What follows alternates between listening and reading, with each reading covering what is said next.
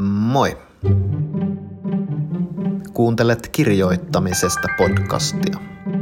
Mä oon Erkka Mykkänen, kirjailija ja kirjoittamisen opettaja. Tässä jaksossa pohditaan, millaista on kirjoittaa tekstiä ensisijaisesti kuunneltavaksi. Vieraana mulla on Vaimovallan kumous -äänikirjasarjan kirjoittanut Elina Kilkku. Tervetuloa mukaan. Tämän jakson aiheena on kuunneltavaksi kirjoittaminen. Eli siis se, että millaista on kirjoittaa tekstiä, jonka ensisijainen kokemistapa on silmillä lukemisen sijaan kuunteleminen. Tämä jakso on kaupallinen yhteistyö Storytel -äänikirjapalvelun kanssa.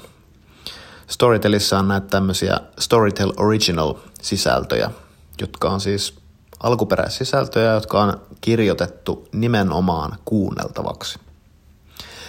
Eli siis, kun sinä tätä nyt kuunteleva ihminen olet mahdollisesti joskus kuunnellut äänikirjan, niin todennäköisesti kirjailija on kirjoittanut sen paperilta luettavaksi, koska se nyt on se viime vuosisadoilta tuttu formaatti ja kirjallinen traditio. Mutta sitten siitä kirjasta on myös tehty kuunneltava äänikirja. Mutta sitten nämä Storytel Original-sisällöt on nimenomaan kirjoitettu kuunneltaviksi. Miten tämä tekemistavan ero, lopputuotteen ero ikään kuin vaikuttaa siihen itse kirjoittamiseen? Niin tästä aiheesta mä keskustelen Elina Kilkun kanssa tässä jaksossa.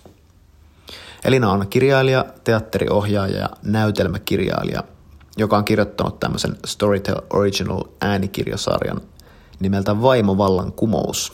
Niin mä kyselen vähän Elinalta, että mitä kirjoittajalta oikeastaan vaaditaan, kun tekstiä kirjoittaa nimenomaan kuunneltavaksi.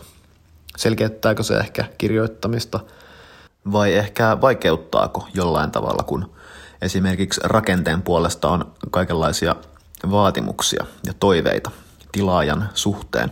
Me päädytään tässä Elinan kanssa keskustelemaan aika paljonkin lopulta rakenteesta, koska ollaan siitä molemmat niin innoissamme erilaisista rakenteellisista kysymyksistä ja siitä, että miten ne voi oikeastaan rajoittamisen sijaan vapauttaa kirjoittajan luovuuden. Mä kuuntelin ton Elinan Vaimovallan kumouksen ja tykkäsin siitä kyllä kovasti. Se toi mulle mieleen toisen tämmöisen N S-kevyen rakkausromaanin, toimikoon nyt chick lit sitten vaikka suuntaa antavana genreterminä, nimittäin Veera Niemisen Avioliittosimulaattorin, jota kanssa ehdottomasti suosittelen.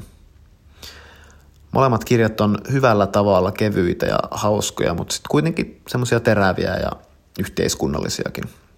Mun on niinku ihan mahdotonta pitää kumpaakaan kirjaa minään hömppänä. Ei sillä, että hömpässäkään olisi mitään vikaa, mutta en mä toisaalta tiedä, että mitä lopulta hömppää on, koska kaikellahan aina joku tarkoitus. Tämä Vaimovallankumous käynnistyy siitä, kun päähenkilö Annin, tämmöinen täydellinen mies Mika, kosii Annia, mutta Anni ei tiedä, että mitä vastaisi siihen. Mikä on vikana, kun ei halua naimisiin, on tämä niinku peruskysymys. Ja tätä se romaani rupeaa selvittämään tavallaan aika tutkielmamaisestikin.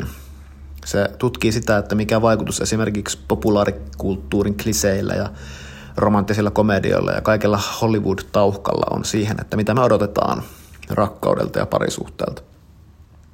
Tämä Vaimovallankumous onnistuu tietyllä tavalla niin kuin samaan aikaan syömään että säästämään kakkuunsa. Tarkoitan sillä sitä, että se tarjoaa semmoisen niin kuin kevyen rakkaustarinakokemuksen, jossa on se paras ystävä ja vierailu New Yorkiin, ja jota kuunnellessa ei välttämättä hirveästi haittaa, jos hetkeksi ajatus harhaileekin. Mutta sitten samaan aikaan se kritisoi ja kyseenalaistaa niitä genren konventioita ja kommentoi niitä ja tarjoaa aidosti niin kuin ajateltavaa ihan yhteiskunnallisessakin mielessä. Tämä oli tosi kivaa kuunneltavaa, tämä Vaimovallankumous, ja naurahdin monta kertaa ääneen. Etenkin siinä tapauksessa suosittelen, jos susta on aiemmin tuntunut, että kuunteleminen on jotenkin vaikea tapa ottaa kirjoja vastaan. Musta ainakin tuntuu, että monet kirjat ei yksinkertaisesti sovellu kuunneltaviksi. Ja ehkä kyse on siitä, että sunkin kanssii tässä tapauksessa kuunnella vähän jotain kevyemmin avautuvaa, ehkä nimenomaan kuunneltavaksi kirjoitettua matskua. Ja jos haluat tämän Storytelin itsellesi kuukaudeksi ilmaiseksi, et kaivella aiemmin käyttänyt sitä, niin muistutan taas, että kirjoittamisesta podcastin kuuntelijana saat sen, eli voit mennä osoitteeseen storytel piste com kautta kirjoittamisesta ja sitä kautta saat ilmaisen kuukauden. Sähän voit vaikka laittaa kalenteriin merkinnän kuukauden päähän, että muista perua Storytel.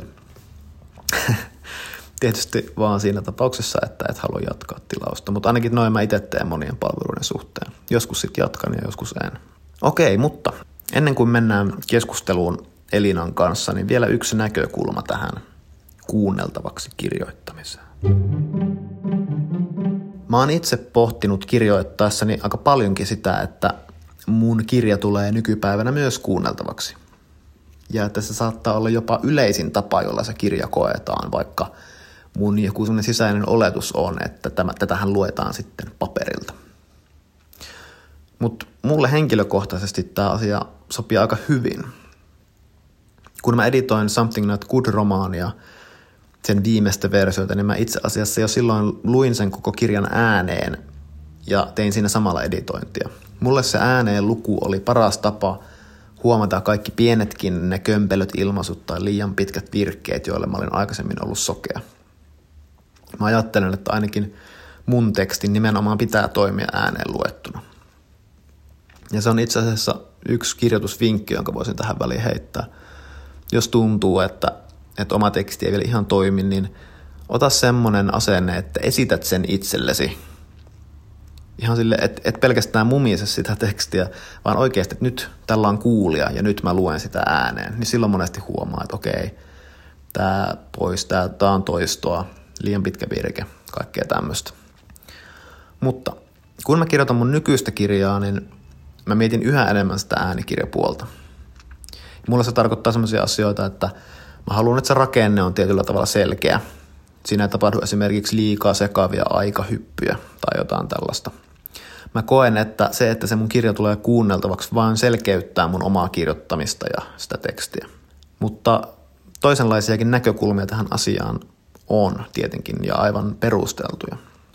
Ehkä semmoinen näkyvin puheenvuoro on ollut viime vuosina Laura Lindstedtin essee, jonka hän kirjoitti puolitoista vuotta sitten Helsingin Sanomiin.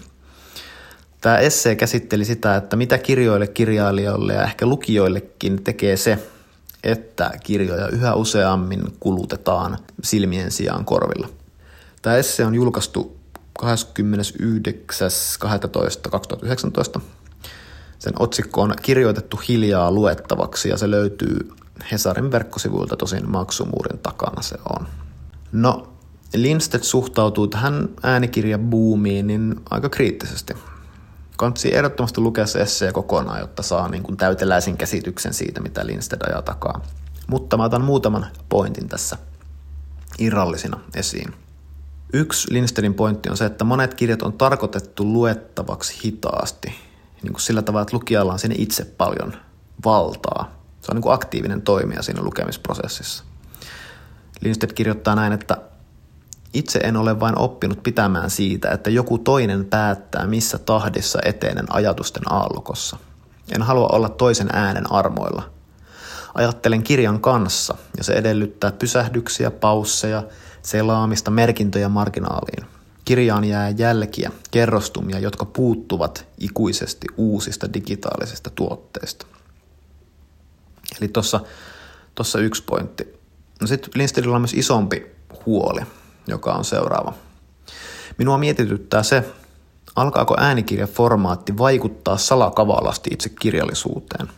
Uhattuina saattavat olla kompleksiset kerronnalliset rakenteet, liukuvat näkökulmat, moniäänisyys, pitkät ja polveilevat virkkeet sekä jo mainitsemani kielen visuaaliset elementit, eli siis kursiivit ja lainausmerkit, joita ei oikein voi ääneen luettua. Taessa, niin kuin tuoda esiin mitenkään.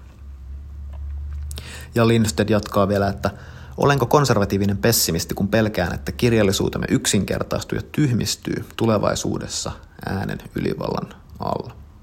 Mä kyllä ymmärrän ton huolen, se tuntuu niin kuin perustelulta näkökulmalta. Aiemmin kirjailijoilla on ollut käytössä tosi iso potentiaali sen suhteen, että mitä kaikkia rakenteellisia ratkaisuja kirjassa voi tehdä. Koska se on siinä lukijan käsissä, silmäiltävissä ja selailtavissa, ikään kuin enemmän hallinnassa. Mutta nyt moni kirjailija joutuu miettimään sitä, että ei helvetti, että tähän pitää toimia kuunneltavanakin. että tästä pitää tehdä tosi simppeli. Niin onhan, onhan se nyt täysin mahdollista, että, että se niin kuin huonollakin tavalla voi yksinkertaistaa ja tasapäistää kirjoja. Saada ikään kuin aikaan sitä, että tulee vähemmän kunnianhimoisia kirjoja niin kuin just rakenteen kautta ja niistä puuttuu asioita, jotka niin kuin tuo jotain tiettyä monisyisyyttä ja rikkautta ja semmoista niin kuin hyvällä tavalla vaikeutta siihen kirjalliseen ilmaisuun. Ja sitten Lindstedtillä on vielä yksi mun mielestä tosi olennainen pointti ja se on se, että ihan fysiologisestikin ajateltuna silmillä lukeminen on tosi erilainen toiminta kuin kuunteleminen. Lukeminen on neurologisesti ja fysiologisesti tavattoman monimutkainen toiminto, Lindstedt kirjoittaa, vaikka tätä tulee harvemmin ajatelleeksi. Lukeminen aktivoi useampia aivoalueita kuin kuunteleminen. Kielestä ja aakkosjärjestelmästä riippumatta lukeminen järjestää uudelleen aivojen olemassa olevia rakenteita. Tämä synnyttää uusia kytkentöjä, uutta ajattelua. Ja no, pakko mun on ainakin myöntää, että, että kuunneltu kirja ei joskus tunnu ihan niin koetulta kuin luettu kirja. Ikään kuin mä olisin itse ollut aktiivisemmin mukana siinä prosessissa toimijana verrattuna siihen, että mä olisin kuunnellut sen kirjan. Mutta ehkä lopulta mä nyt uskaltaisin väittää ehkä vähän tylsästi, että, että molempia niin kuin tarvitaan. Kyse on yksinkertaisesti siitä, että tiettyjä kirjoja kannattaa kuunnella ja tiettyjä lukea paperilta. Kaikkein tärkein on se itse teos, se mitä muotoa se vaatii. Ja kirjoittajan näkökulmasta. Jos sun oma teksti tuntuu vaativan sitä, että se toimii nimenomaan paperilta luettuna eikä kuunneltavana, niin mene täysillä sitä päin. Älä tee mitään kompromisseja. Tee just semmonen teos, kun se teos haluaa olla. Äläkä todellakaan alistu millekään äänikirjapaineille. Ja toisaalta älä myöskään väheksy sitä, että monelle kuunteleminen on nykyään luontevin tapa kokea kirjallisuutta. Parhaassa tapauksessa se ajatus siitä, että sun tekstin on hyvä toimia myös kuunneltuna, niin voi jopa hyödyttää sitä kirjoittamista. Auttaa selkeyttämään esimerkiksi nyt just sitä tekstin rakennetta tai vaikka lauseiden sujuvuutta. Näin. Mutta kysytään seuraavaksi Elina Kilkulta, että millaista tämä kuultavaksi kirjoittaminen oikeastaan on.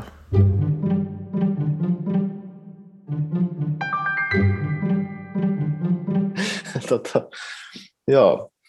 Öm, kertoisitko mulle, Elina, että mitä kirjoitit viimeksi ja miksi? Uh, joo, mulla on ollut kaksikin tässä työn alla tämän kevään aikana. Kaksikin eri teosta. Mä oon kirjoittanut tonne Basar-kustannukselle.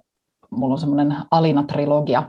Niin mä oon viimeistellyt sitä trilogian viimeistä osaa, joka on nimeltään Jumalainen jälkinäytös. Ja se on itse asiassa tänään lähdössä painoon. Okay. Niin se, se on nyt ollut tässä niin kuin yksi, mitä on tehnyt. Ja sitten siinä samalla, samalla on aloitellut tuonne Storytelille uutta äänikirjasarjaa, jonka nimi on Lasikatto. Niin siitä, siitä semmoisen pilottijakson kirjoitin tuonne Storytelille. Okay. Niin se, sellaisia on, on tässä ollut nyt työpöydällä. Wow. Miten sä pystyt painoon lähtöpäivänä tota, tekemään mitään tämmöistä, jotain muuta? Mä oon itse nyt ollut silleen romaani uppoutuneessa vaiheessa ja kun niin onnekkaaseen tilanteeseen pääsee, että pystyt kokee, että nyt mä oon uppeutunut sinne, niin tuntuu, että ei todellakaan halua, että kukaan repii pois sieltä. Niin miten se sulle onnistuu? Mä tuun tosi mielelläni pois sieltä. Se, jos mä vaan istuisin ja pohtisin sitä, niin sitä, että onhan varmasti nyt siellä se yksi hirveän nolo kirjoitusvirhe, onhan se varmasti korjattuna. Tosin musta tuntuu, että mä kyllä ehkä vielä kysyn kustantajalta, että onhan se varmasti korjattuna. Mm-hmm. Se on semmoinen teatterialan termi, joka nolottaisi ihan hirveästi, jos se olisi väärin. Okei, joo. Totta, mainitsitkin tuon Storytel Original-sarja, eli siis teet uutta semmoista nyt, ja, ja sä oot tehnyt, ö, onko nyt oikein opiskellut asiaan, että sä oot tehnyt siis sen Vaimovallan kumouksen ja sitten vielä niin kuin toisen kauden sille, toisen kymmenosaisen kauden sille. Joo, juuri näin. Yes. Tämä on nyt ihan, ihan uusi sarja. Joo. Tota, kerro ö, mulle, että mistä se Vaimovallan kumous, niin kun, mistä se koko prosessi lähti liikkeelle? Oliko sulla ensin tarina vai tilattiinko sulta, tilas, tilasko Storytel sulta niin tämmöisen? Tämä on vähän niin kuin uudenlainen tekotapa ylipäätään tämä ääni, äänikirjaa niin kuin sarja homma. Joo, se, se oli varsinkin silloin, kun mä aloitin sitä tekemään, niin se oli aika uutta, mutta tota, sieltä Storytelilta otettiin yhteyttä. Siellä joku tiesi enemmän kuin minä itse minusta kirjoittajana, että mä voisin innostua sen tyyppisestä tekemisestä. Sieltä otettiin yhteyttä liittyen siihen, että mä oon tehnyt tosi monenlaisia tekstejä. Mä oon myös näytelmäkirjailija, niin voisi ehkä liittyä siihen, että, että se niin kuin teksti, jota kirjoitetaan muualle kuin luettavaksi, on mulle tosi tuttua. Niin näin itse arvelisin, mutta sieltä ottivat yhteyttä ja sitten mä innostuin siitä. Se oli kauhean kiva, kiva ajatus mun mielestä. Mikä se yhteydenoton, niin kuin, oliko se silleen, että onko sulla jotain tarinaa vai tavallaan, että miten se, mitä he pyysivät sulta tai mitä he ehdottivat sulta? Uh, ne pyysivät, että mä tekisin heille ehdotuksen, johon kuului sitten niin kuin, uh, niin kuin pilottijakso ja synopsis ja tämmöinen konseptin esittely. Eli se vähän niin kuin kuulostaa enemmän tuolta telkkarisarjamaailmalta, eli hmm. hyvin, hyvin erilaista. Ja se mua siinä innostikin, että se oli tosi erilaista kuin mitä ihan tämmöinen romaanin kirjoittaminen. Että siinä piti olla alusta asti se rakenne tosi selkeästi tiedossa. Ja Ja tota, kaikki, kaikki juonen käänteet ja kaikki henkilöt ja sellaiset, niin se oli musta tosi innostavaa, kun olen itse aikaisemmin lähtenyt aika, aika eri tavalla fiilispohjalta kirjoittelemaan. Mutta sitten mä tajusin, että, että mulla on toi teatteritausta olemassa ja aristoteeliset kaaret aika silleen selkärangassa, niin mä tajusin, että sieltähän pystyy ammentamaan, että kyllä mä niin kuin jollakin tavalla rakenteita tajuan jo valmiiksi. Ja se oli tosi mielenkiintoista. Se, se kyllä... Musta tuntuu, että se helpotti sit sitä kirjoittamista aika paljon, kun olikin, nämä on tietenkin makuasioita ja niin kuin, ihmiset on tosi erilaisia, mutta mä huomasin, että mä tykkään siitä, että se on tietynlaisen vapauden, kun olikin selkeät raamit olemassa. Hmm. Joo. Tota, joo, toi on tosi kiinnostavaa, että tommoinen tosi konseptoitu, niin kun, että on niin kun, niin, kymmenen, kymmenen niin kun, tota, jaksoa tavallaan, ne on niin kun, lukuina, ne hahmottuu silleen kuulijalle, niin kuin, niin kuin romaanin lukuja. Ja että pitää olla tavallaan valmiina toi rakenne ja kaikki, niin kerro sitä, mitä se sun, sun luomisprosessin kannalta se tarkoitti, mistä sä niin kuin, pyy, pyys, pyyskö ne sulta vaikka niin kuin chick-lit-henkistä kirjaa vai niin kuin mikä se oli se, mistä sä keksit sitten idean tuolle kirjalle ja miten se luova prosessi siitä lähti, kun oli nuo puitteet tiedossa? Niillä oli semmoinen ehdotus niin kuin kohderyhmästä, joka vähän kuulosti chicklitiltä, mutta sitä ei suoraan sanottu, eikä niin kuin, että olisin voinut tehdä ihan mitä vaan. Mutta sitten semmoinen, niin kuin mikä mua innosti, on se, että mä itse tykkään ihan hirveästi lukea chicklittiä. Se on niin kuin, mikään ei ole niin kivaa kuin kirja, joka tempaa mukaansa. Musta se on aivan ihanaa, että on semmoinen... semmoinen kirja, josta pitää, on pakko vielä lukea seuraava sivu ja seuraava luku, niin se on musta niin kuin, iha, ihaninta, mitä voi olla. Niin, ja en ollut itse aikaisemmin tehnyt ollenkaan sellaista, että tosi, tosi erityyppisiä asioita olin itse tehnyt, niin minua kiinnosti se muoto. Ja chicklit nimenomaan, koska se on sellaista, mistä mä salaa itse pidän ihan hirveästi. Ja sitten sit mä mietin sitä niin kuin rakennetta, että Mitä, mitä mulle siitä valmista rakenteesta tulee mieleen, niin aika pitkälti leffa ja siis elokuva, tämmöinen perus Hollywood-käsikirjoitus perustuu aristoteeliseen kaavaan jollakin tietyllä tavalla, niin se, se, tota, se jotenkin juonsi juurensa siihen, ja sitten mietin leffan rakennetta, ja sitten mietin sitä, että mikä chicklitissä ja romanttisessa komediassa on pielessä tälleen feministisestä näkökulmasta, niin se aika nopeasti mulle valkeni, että mä haluan ehdottomasti tehdä chicklittiä, jossa ei ole elämän sisältönä saada itselleensä miestä. Ja sitten mä keksin, että itse asiassa olisi tosi kiinnostavaa, että sen elämän sisältö olisikin päästä eroon siitä miehestä. Niin tällä tavalla se lähti, että ihan, ihan tämä niin kuin tarkkarajainen rakenne kyllä innosti mua tosi paljon. Että ihan sitä kautta, että piti miettiä, että miten, miten mä mahdun, miten mun tarina mahtuu, tai millainen tarina mahtuu, mahtuu tuollaiseen rakenteeseen, niin sitten ajattelin, että no pöllitään se, otetaan, niin kuin, otetaan se ilo irti siitä, otetaan se hyötykäyttöön. Sitten mä tein semmoisen vähän niin kuin romanttisen komedian peilikuvan, jossa niin kuin noudatetaan niitä samoja askeleita, mitä, mitä chiclit ja romanttinen komedia noudattaa, mutta ne kaikki oli käänteisinä, niin se oli ihan, ihan semmoista niin kuin valtavan hauskaa palapeliä miettiä, että kun romanttisessa komediassa on tämmöinen meet cute, niin mitä se voisi sitten tarkoittaa. kun se on käänteinen. Ah, mikä toi oli, toi, mitä sanoit, meet cute? Meet cute, se on semmoinen niin kuin söpötapaaminen, se on semmoinen, että kaksi ihmistä törmää toisiinsa ja ne paperit lentää ja sitten mm. ne kerää niitä yhdessä ja siinä tapaan, niin kuin ton tyyppisiä. Niin, niin että miten sä voit itse, mikä on sun niin kuin take tavallaan tommosiin? Niin, niin ka- ka- kaikki tommoset, niin kuin, kun ne on, ne on ihan olemassa, niitä löytää helposti netistä, kaikkia tuollaisia niin kuin juo, juonen, juonen kohtia, niin mä vaan otin ne käyttöön ja tein niistä semmoisen niin kuin, no, feministisen version. Se oli mulla niin kuin siinä mm. ajatuksena, että olisi semmoista niin kuin ihanaa, viihdyttävää, koukuttavaa tekstiä, jossa tavoitellaan jotakin muuta kuin naimisiin menoa. Se on hieman vanhanaikaista ja yllättävän yleistä edelleen romanttisessa kirjallisuudessa. Mm. Mä oon itse nyt kanssa viime viikkoina tehnyt niinku semmoista rakennetyötä. Eli että ottanut taas kerran niinku oman kässärin käteen, mutta yrittänyt alkaa miettiä sitä, ei sen varsinaisen tekstin kirjoittamisen kautta, vaan sen kautta, että yrittää vaan tehdä sitä tota, niinku rakennetta kirjoittaa esiin. Vähän niin kuin pienoismuodossa kirjoittaa sitä omaa storia esiin. Ja se on tuntunut ihan niinku tosi silmiä avaavalta. Oliko tossakin sit, niinku tavallaan se, kun sä, sä joudut lähtemään siitä, että sun pitää se koko story saada niinku pienoismuodossa esiin, vähän niin kuin treatmenttinä tai just tommosena niinku synopsiksena, niin, synopsiksena, niin oliko se niinku uusi tekotapa sulle tai jotenkin erityisen inspiroiva te- tekotapa? Oli tosi uusi, tosi inspiroiva. Mä en oikein tiedä, miksi mä oon sitä vastustanut niin hirveästi. Ehkä siinä on joku tämmöinen, että olen niin käsittämättömän kova taiteilija ja niin täällä sfääreissä, niin että en, en rupea tollaisia tekemään. Mm. Ää, ja jotenkin niin kuin ehkä pelkäsin sitä, että se on tosi kahlitsevaa, mutta, mutta eihän se ole. Että kyllähän sä, niin kuin, sä voit ottaa jonkun yksinkertaisen tarinan kaavan ja sitten tehdä sillä ihan mitä tahansa.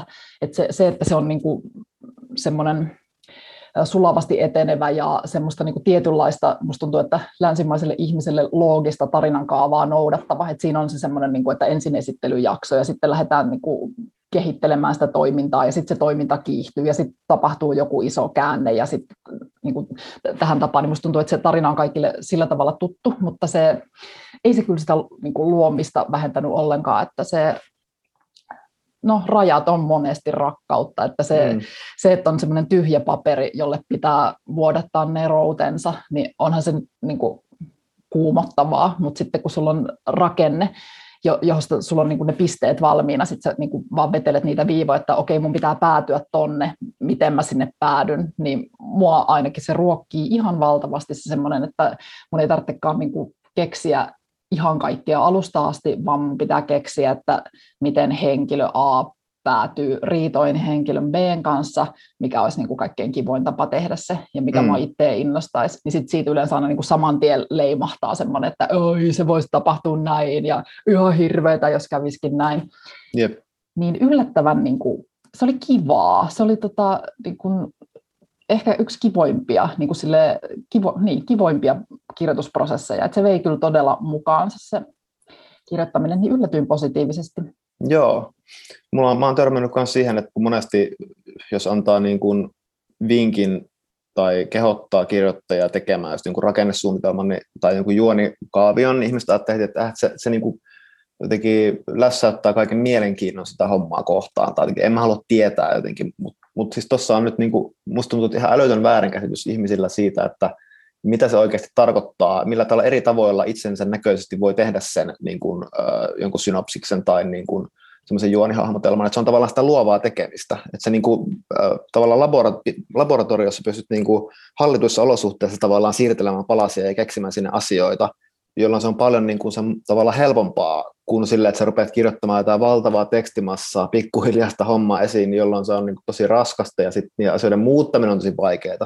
Siinä, missä sä pystyt jossain kymmenen sivun dokumentissa tavallaan sitä koko kokonaisuutta pyörittelemään tosi silleen ketterästi ja säästämään aikaa älyttömästi, niin, niin tota, mä oon nyt itse jotenkin tästä ihan haipeissa, kun mä oon nyt tätä tehnyt oman romaanin kanssa, niin, niin tota, ja kuulostaa myös hyvältä, tosi hyvältä niin kuin tässä, tässä sun niin kuin kontekstissa. Joo, se, tota, se, niinku, niitä rakenteita on myöskin tosi monenlaisia, että et, et, vaikka mä oon tehnyt sanotaan vaikka teatteriesitystä, joka on täysin fragmentaarinen, aihelähtöinen, jossa on niin kuin, henkilöt vaihtuu joka kohtauksessa ja siellä voi tapahtua ihan mitä vaan, niin vaikka mä semmoisen niin kuin teatteriesityksen kohdalla tai näytelmän kohdalla on ajatellut, että niin kuin, pakenen kaikenlaista rakennetta, mutta onhan siellä rakenne, siellä on selkeä rakenne, ja minkä mä oon tiennyt kyllä jo alusta asti, mä oon yrittänyt taistella sitä vastaan, mutta siellä saattaa olla vaikkapa tämmöinen katsojan tunnekuljetus mm. olemassa, että mä oon niin kuin tietoisesti laittanut, laitetaan tähän alkuun asiaa, sen jälkeen laitetaan ihan tämmöistä niin kuin, tota, karnevalismia, ihan hullun hauskaa, sitten leikataan sellaiseen niin kuin, tosi tykkiin, hirveäseen, äh, niin kuin, silmiä avaavaan, surulliseen, rajuun kohtaukseen, minkä jälkeen pistetään tosi outo, koominen kohtaus, että katsoja mm. on ihan silleen veitsenterällä, että mitä tapahtuu, sitten laitetaan taas asiaa. Et se, mm. tota, rakennehan siellä on aina vaikka miten haahuilis taite, taiteen suossa. Joo, joo, tommonen niinku tunnesommittelu tavallaan, niinku vähän niinku kuulostaa melkein joltain maalaukselta, jos asiat on niinku joo, tosi kiinnostavaa. Sitten kans vielä tota, yksi juttu, mikä tuli mieleen tuosta, että kun monia toi rakennehomma jotenkin niinku ahdistaa, niin sit kans hiljattain törmäsin siihen, onko se nyt Lajos Egri, se The Art of Dramatic Writing, writing teoksen kirjoittanut tyyppi, jolla on siis se ajatus, että pitää olla näytelmässä niinku niinku premissi, öö, semmoinen niinku keskeinen konflikti ja sitten niinku vahva henkilö. Niinku et, et premissi eli niinku eli ei ei asetelma, vaan niinku lause, joka kuvaa sen koko kaaren tyyliin, että öö, sokea rakkaus johtaa tuhoon niinku jossain Romeossa ja Juliassa. Ja pitää olla yhdellä lauseella niinku sanottavissa se, se tota, koko näytelmän niin kuin juttu, sitten pitää olla konflikti, joku keskeinen niin kuin, äh, tota, ristiriita tavallaan, joka ajaa sitä toimintaa eteenpäin. Ja sitten tota, äh, semmoinen päähenkilö, joka on niin kuin vahva, eli siis tarkoittaa sillä tavalla vahvaa siinä mielessä, että niin kuin toimii, äh, tota, on tavallaan pakotettu siinä elämäntilanteessa niin kuin toimimaan, niin kuin, to, toimimaan. Ja, ja se Egri vielä sanoi jotenkin kiinnostavasti, että, että tota, että kaikki henkilöt elämässä on niin kuin vahvoja, mutta tavallaan näytelmäkirjojen pitää löytää se henkilö oikeassa elämänvaiheessa, jolloin se on niin kuin valmis toimimaan. Mutta siis ihan vaan tuo ajatus tuosta, että pitää olla ne kolme asiaa, että se riittää rakenteeksi tavallaan, koska sitten väistämättä tapahtuu niin kuin kiinnostavia asioita. Niin esimerkiksi tuntuu, että tässä Vaimovallan kumouksessa, niin siinähän on niin kuin just, se on sillä, sä oot niin kuin täällä vanginnut sen päähenkilön niin kuin sillä olennaisimmilla elämän hetkellä, kun se, niin kuin, sitä, sitä niin kuin kositaan ja se tajuaa, että se ei todellakaan halua mennä naimisiin, niin siitä alkaa niin kuin, tavallaan sit koko se ongelma. Voisitko syödä sinulta tällä ihan spontaanisti, että mikä tuon Vaimovallan kumouksen premissi on? Miten sä yhdellä lauseella sen tiivistäisit sen, mistä siinä on kyse? Mm, naisella on täydellinen mies. Hän haluaa miehestänsä eroon. Mm. Tämmöinen... Ihan vaan, se on tosi Jep. yksinkertainen asia, koska, koska niin valtava määrä, erityisesti naisille suunnattua kirjallisuutta, käsittelee sitä, että nainen on yksin ja sitä kautta viallinen. Hän tarvitsee aviomiehen, niin mä vaan käänsin sen, että mm. nainen onkin lopulta ihan, ihan riittävä sellaisenaan. Jep. Joo, ja siinä on se konflikti, tavallaan se kuuluu jo tuosta lauseesta, että mikä se on sitten se, vähän niin kuin se central conflict ja sitten se päähenkilö on vahva, koska se niin kuin alkaa sitten toimia tavallaan. Tässä tilanteessa on pakotettu toimimaan. Mä oon nyt innoissani tästä näistä kaikista rakennetuista. Mä, siis mä, mä, mä jaan tämän sun innon. Mä, mä oon kanssa ihan, siinä vaiheessa kun mä nö, nöyryin ja, ja niin kun lähdin kokeilemaan, että mitä se rakenne siihen tekisi, niin siltä tieltä ei kyllä ole paluuta, koska ei, ei se vie sitä luovuutta. Se on, mm. kuten sanoit, että se on harhaluulo, niin ainakin mun kohdalla kävi niin, että se, val, se lisää tosi paljon sitä luovuutta. Se on tosi Jep. paljon helpompi ratkoa pienempiä ongelmia kuin kirjoittaa mestariteos joka sivulle. Ja, ja niin kuin ei, ei kukaan ihminen päädy kirjoittamaan sit tylsää kirjaa sen takia, että siinä on se rakenne, koska sitten kun se on kasassa, niin sitä voi alkaa varjoimaan ja muuttelemaan, kun se, per, se perus, perusta on kunnossa. Kyllä, ja sitten silläkin voi tehdä kaikkea, kaikkea mahdollista, että, just, että mikä se on se pääkonflikti, että tarvitsen olla sittenkään kahden ihmisen välinen vai voiko se olla vain yksilön ja kapitalismin välinen mm. eeppinen taistelu. Ja tosiaan se, se on vähän semmoista, että kun tuntee sen rakenteen, niin siitähän voi sitten poiketa. Niinpä. Ehdottomasti myöskin. Ja pakko sanoa kyllä, että ei kaiken, kaiken ei tarvitse noudattaa rakennetta. Tätä jotenkin musta tuntuu, että mä oon tämmöinen rakenneapostoli tällä hetkellä, kun se, se on helpottanut niin paljon sitä omaa työtä, että voihan sitä tehdä mitä vaan. Mutta mun kokemus on se, että, että esimerkiksi äh, kirjan kustannussopimusta äh, vuosikausia äh, yrittäneenä, niin se, se, että otin sen niin kun, tarinan kauniiseen käteen ja muokkasin hyvin, hyvin erikoista ja taiteellista ideaani lopulta sellaisen niin kuin suuntaan, että siinä on se rakenne, niin sitten se alkoi se kirjailijan ura aueta. Ja mulle sanottiin ihan suoraan, kun mulla oli semmoinen hyvin, se oli ihan, niin kuin siellä oli Dadasta lähtien kaikkea mahdollista, mitä mä olisin halunnut julkaista esikoisromaanina, niin, niin, se, tota, niin sanottiin ihan suoraan, että jos sä oot ihan nobody, niin sä et voi tehdä tällaista. Niin se oli kyllä hyvin, niin kuin, piti, piti vähän nöyrtyä sen kanssa, että ehkä mun pitää niin kuin, äh, suhtautua tähän tarinan kaavaan jollakin tavalla. Tota, monesti kun musta heitetään jotain semmoista, niin se aristoteellinen kaava, ja musta tuntuu, että ihmiset monesti niin kuin, äh, tavallaan olettaa, että ne vähän niin kuin tietää jo sen. Mutta sitäkin kun rupeaa katsomaan silleen niin kuin tarkemmin, niin, niin tavallaan esimerkiksi niin kuin Uh, kun Aristoteles vaikka niin kun puhuu käänteestä, niin mulla on monesti ollut itsellä sellainen kokemus, että mun tarina, niin kun, että siinä on hyvä asetelma, ja mä vähän niin kun tiedän, miten se loppuu, mutta mä en jotenkin kiinnitä siihen keskikohtaan huomiota. Että on tosi olennaista, että siellä on niitä käänteitä, koska ne paisuttaa niitä niin kun yleisön tunteita, jolloin sitten sillä on jotain merkitystä, kun se lopulta niin kun tulee se joku paljastumisen tunnistamisen hetki siellä lopussa, ja, ja sitten vasta voi tulla se, niin kuin mahdollisesti se joku, jota ehkä voi katarseksi kutsua tai niin kuin näin. Niin.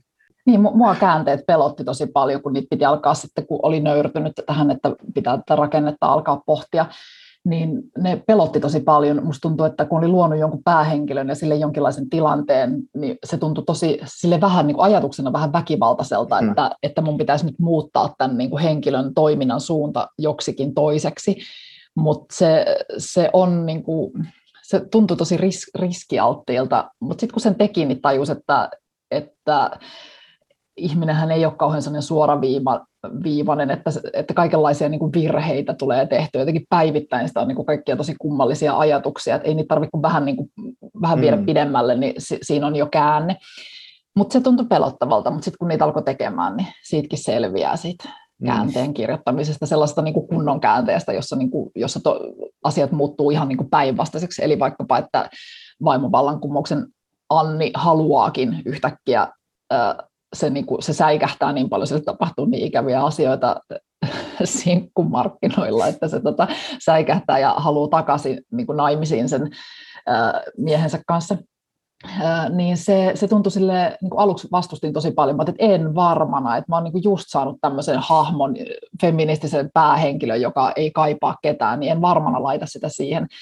Mutta sitten mä niin kuin rämmin sen päähenkilön kanssa siellä, vaikka mä koko ajan tiesin, että tämä on väärässä, mutta mä niin kuin mm. yritin tehdä siitä uskottavaa, että ky- kyllä se niin kuin ihan täysin, ja silloinhan se tapahtuu niin kuin toivottavasti kuulijalle tai lukijalle se, että älä mene sinne, älä tee noin, jos on niin kuin luotu se pohja tarpeeksi vahvaksi, niin silloin, silloin se voi niin kuin olla tässä kontekstissa just se tyyppi, joka menee sinne ullakolle, kun se kuuli sieltä ihmeellistä ääntä, niin se, tota, mm. et, et, et, jos se on tarpeeksi vahva, niin sen voi laittaa niin kuin tekemään täysin päinvastoin, että se käänne on mahdollinen. Ja sitten voi tehdä sen uuden käänteen, jossa se taas palaa raiteilleen. Mm. Joo. Ja toi niinku, joo, ja toi tavallaan just syventää sitä teemaa, ja se niinku vie vielä syvemmälle niihin niinku, tavallaan käsittelemään sitä jos, asiaa, josta on kyse. Joten sitten kun se seuraava käänne, seuraava käänne tapahtuu, niin sitten ollaan jo tosi niin kuin, jotenkin just rämmitty syvällä. On niin, se, se just auttaa siinä kirjoittamisessa, koska jos se tarina olisi se, että Anni päättää, kun mies kosii, niin hän päättää vastata ei, niin oikeastaan se tarina loppuisi tähän mm. ilman niitä käänteitä, ilman mm. että siellä tulee semmoisia niin kuin todella hämäriä niin kuin pelon ja epäilyksen ja kaikenlaisia muita, muita vaiheita ja vaikeuksia. Se, sehän se on se tarina, ne käänteet. Nyt kun on tosiaan, nyt kun on niin, että tota, äh, sä oot kirjoittanut kuultavaksi, kuunneltavaksi niin kuin tarkoitetun äh, teoksen, niin kerro vähän, että mitä kaikkea sinä pitää ottaa huomioon, kun teksti ei tulekaan paperille, vaan ihan niin kuin suoraan, suoraan korviin? Mm, no silloin kun lähdin sitä ekaa, ekaa äänikirjasarjaa kirjoittamaan, niin sain sellaisia neuvoja, että, että henkilöitä aika rajattu määrä, että se on niin kuin kuunnellessa se on hankalampaa pitää lukua, varsinkin kun sen, mm. sen lukee niin kuin yksi ihminen, se ei ole kuunnelma, vaan sen yksi ihminen lukee, niin jos siellä on vaikka paljon niin kuin repliikkejä, jos siellä on vaikka kymmenen ihmistä puhumassa, niin sitä voi olla vaikea niin kuin hahmottaa, että miten se etenee, eli kannattaa pitää niin kuin henkilömäärä rajattuna. Sitten semmoinen, sieltä toivottiin semmoista niin kuin juonivetoisuutta, että siinä on sitä niin kuin vähän niin kuin Netflix-sarjaa, kun rupeaa katsomaan, niin se idea on se, että, että sitten tulee semmoinen olo, kun se loppuu, että pakko katsoa seuraava jakso, mm. niin tuossa oli vähän, vähän semmoista samanlaista ideaa silloin alun perin, että, että sen pitää olla silleen koukuttava, että haluaa klikata sitä seuraavaakin jaksoa. Ja äh, sitten... Sitten mä niinku itse tosi nopeasti tajusin, että, että kun mä kirjoitan sitä, niin mun pitää lukea ne ääneen koko ajan. Mm. Ja se oli itse asiassa tosi hyödyllistä. Mä oon sit sen jälkeen, kun olen tehnyt muita tekstejä, niin mä aina, tosi moneen kertaan mä vaan istun työhuoneella ja puhun ääneen omia tekstejäni, koska sieltä jotenkin, mä en tiedä, onko se vaan minä vai onko tekstissä ylipäätään semmoista, että se, Siinä on, siinä on joku semmoinen rytmi ja joku niin kuin, tietynlaiset töksähtävät lauseet ei niin kuin solju, niin semmoisia löytää ääneen luettuna paljonkin. Sitten semmoisia niin kuin teknisiä asioita, että romaanissa on tosi kivaa, jos ihminen vastaa vaikka pelkällä kysymysmerkillä, se on musta todella kuvaavaa, niin sitten semmoiselle pitää keksiä toisenlainen ilmaisutapa, tuommoisia niin kuin, noin niin kuin aika pieniä asioita. Oliko susta yhtään niin kuin väkivaltaista sitten, ää, vaikka just, että voi hemmet, että tämänkin niin kuin luvun pitää päättyä johonkin cliffhangeriin tavallaan? Tuntuuko se ollenkaan sillä, että, että niin kuin, voi ei, että tässä tulee teennäistä? Tai niin kuin, vai, koska toi ei ole niin kuin romaanissa kuitenkaan ihan noin selkeää, että niin kuin, tak, tak, tak, tak, luku, luku, luku ja sitten pitää päättyä vielä johonkin semmoiseen cliffhangeriin. Mm, ei se oikeastaan ole ollut väkivaltaista. Et mä mä niin kuin huomasin, että mä tota, semmoisen niin kuin aristoteellisen, jos ajattelee yhtä lukua semmoisena, että siellä on se ka- koko kaavio mukana, niin tavallaan se käänne ja se cliffhanger tapahtuisi pikkusen aikaisemmin kuin siellä ihan lopussa. Mm. Se, se oli oikeastaan, niin kuin, että musta tuntuu, että ne, ne oli aika luontaisesti osa sitä tarinaa, mutta nyt ne piti vaan sit niinku sijoittaa sinne ihan loppuun. Et se, le- le- se oli vähän niinku leikkaustyötä, mm. editointia enemmänkin, että se, se, se ei olekaan sellaisen kukkulan harjalla se isoin käänne, vaan että se onkin siellä lopussa ja siihen vähän ehkä vaan vihjataan. Ja sitten sit se, niinku, et se, se vaan vähän siirtyi. Ja ei, ei, ollut kyllä niinku, ei ollut väkivaltaista eikä mitenkään teennäistä, että se, se oli just niinku kauhean hauskaa miettiä, että, että tässä on nyt pakko tehdä jotakin, koska tähän on pakko tulla se, mikä on, niin kuin, mikä on kauhean hyvä kysymys, että millä mä saan tästä mm. kiinnostavaa, millä mä saan niin kuin ihmisen ö, haluamaan lukea lisää, niin ei, ei se ole silleen, silleenhän mun pitäisi tavallaan aina ajatella. Niin, kyllä, ja se ei ole niin kuin semmoinen asia, joka, jota voikaan laittaa sinne mitenkään, niin kuin, ö, ottaa vaan jostain ja niin kuin laittaa sinne sisään. Niin kuin tavallaan, että sen pitää kummuta luontaisesti siitä tarinasta joka tapauksessa. Ja sitten kun ne, nekin voi olla niin monenlaisia, että se, se, sen ei tarvitse olla aina semmoinen jotenkin, keskellä yötä oveen koputettiin. Toi nyt ei ollut kauhean kiehtova käänne, mutta, tota, mutta, mutta et se, sillä ei ole mitään sitä, että mikä sen pitää olla, vaan se, se voi olla sen niin kuin kunkin tekstin päähenkilön käänne. Eli se semmoinen niin kuin ei ole yleisesti vaikkapa erityisen niin kuin jännittävää, jos äiti soittaa, mutta sitten taas tuolla Annilla Vaimovallan kumouksessa aivan hirveä äiti, niin sitten taas se on, sillä on iso merkitys. Joo. Sä sitten olet myöhemmin julkaissut tuon Vaimovallankumouksen myös niin kuin ihan romaanina, niin miten se eroaa siitä äänikirjasarjasta?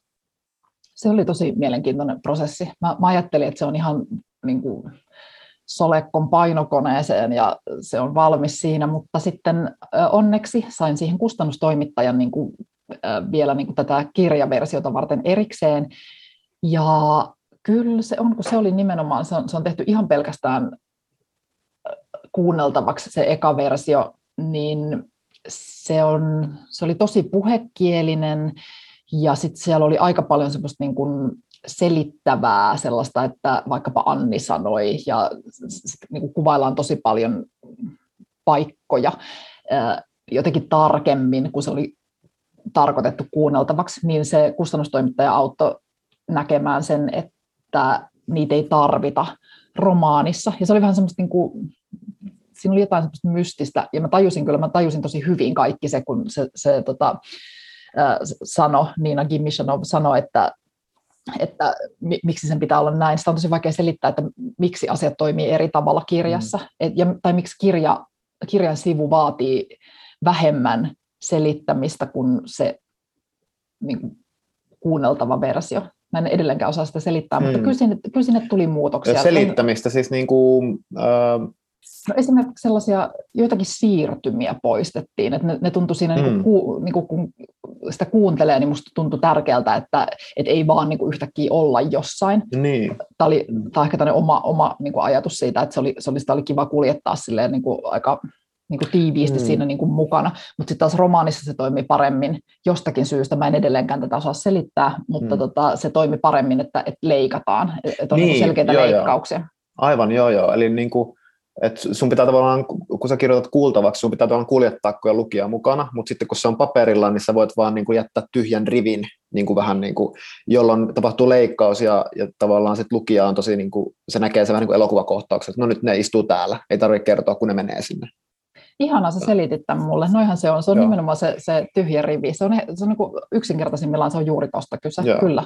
Joo, mutta semmoista isompaa rakenteellista muutosta ei tullut, että se oli vaan niin kuin Tota, että se pysyy niin kuin sinänsä niin kuin se tarina, että se oli enemmänkin pintatason pientä karsimista ja muokkaamista vai? Joo, kie- kie- kieltä ja, ja noita niin kuin turhia selityksiä tai turhia lainausmerkeissä romaanissa tarpeettomia selityksiä pois, mutta ei rakenteeseen ei tullut mitään, eikä ju- juoneen oikeastaan tullut mitään isompaa.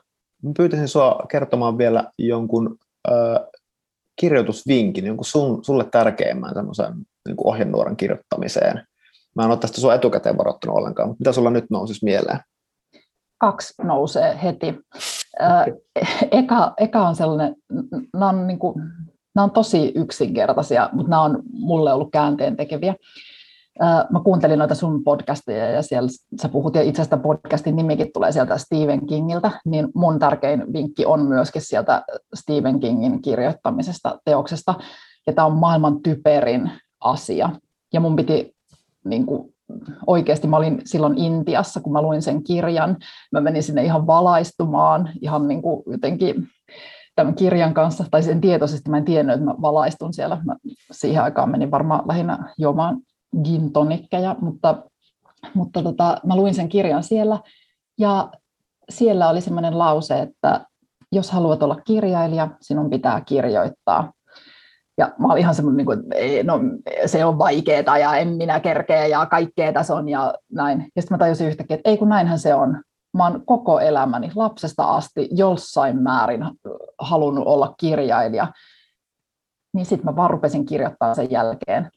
Tää, on, tää kuulostaa niin idioottimaiselta, kun mä sanon, mutta, mutta se tosiaan se ei, se, musta ei tullut kirjailijaa sillä, että mä halusin olla kirjailija, vaan sillä, että mä rupesin kirjoittamaan. Tämä on ihan niin kuin älyttömän tyhmä, mutta, mutta mulle oli ihan käänteen tekevä. Rupesin, rupesin kirjoittamaan, koska halusin olla kirjailija.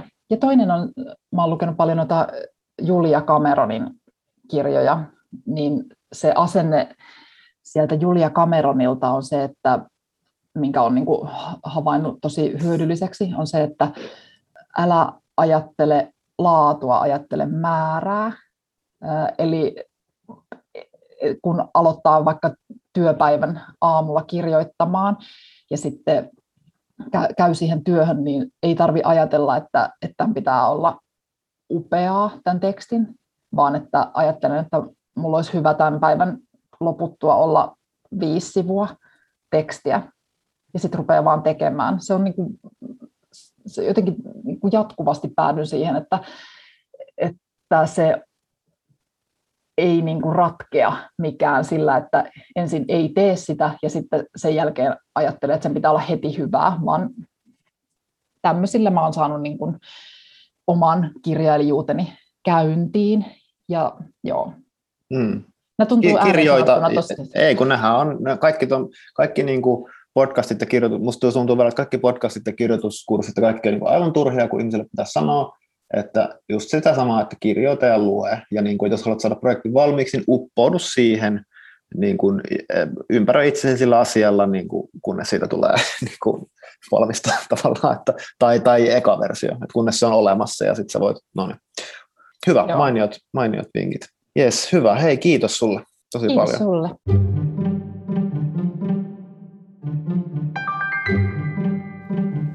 Näin.